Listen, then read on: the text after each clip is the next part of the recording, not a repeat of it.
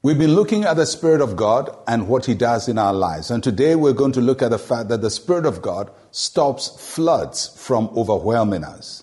And our text is from Isaiah chapter 59, verse 19.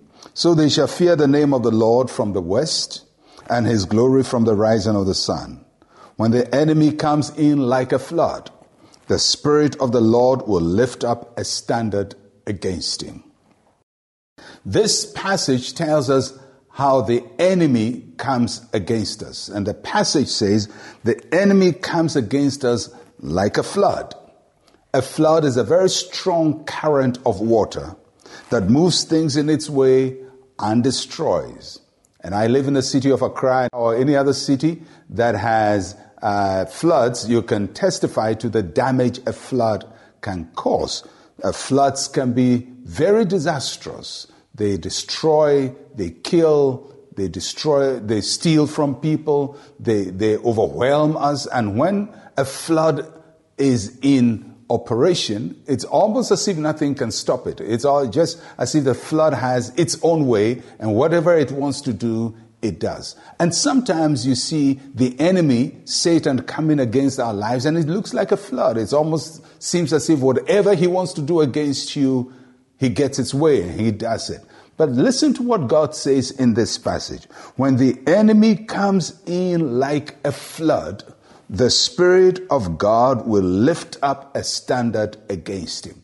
So anytime Satan comes against your life like a flood, the Spirit of God who lives inside of you will lift up a standard against him. What does the word standard mean? The, the word standard is an interesting word uh, in, in the original language. It means that which causes to flee that which causes to flee. That's the first meaning. Secondly, that which causes an escape. That which causes an escape.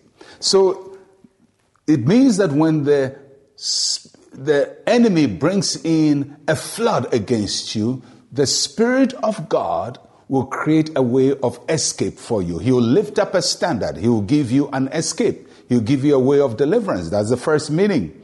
The second meaning is that when the enemy comes in like a flood, the Spirit of God will cause him to flee. In other words, the flood is coming against you, but God rises up on your behalf and the enemy flees from you. In both occasions, whether God gives you a way of escape or he causes the flood to escape, the net effect is that God will deliver you from the flood. So I don't know what kind of flood is coming your way. Maybe bad news after other is coming your way. It's time for the Spirit of God to lift up a standard against that flood in your life. You are about to find a way of escape. God will deliver you.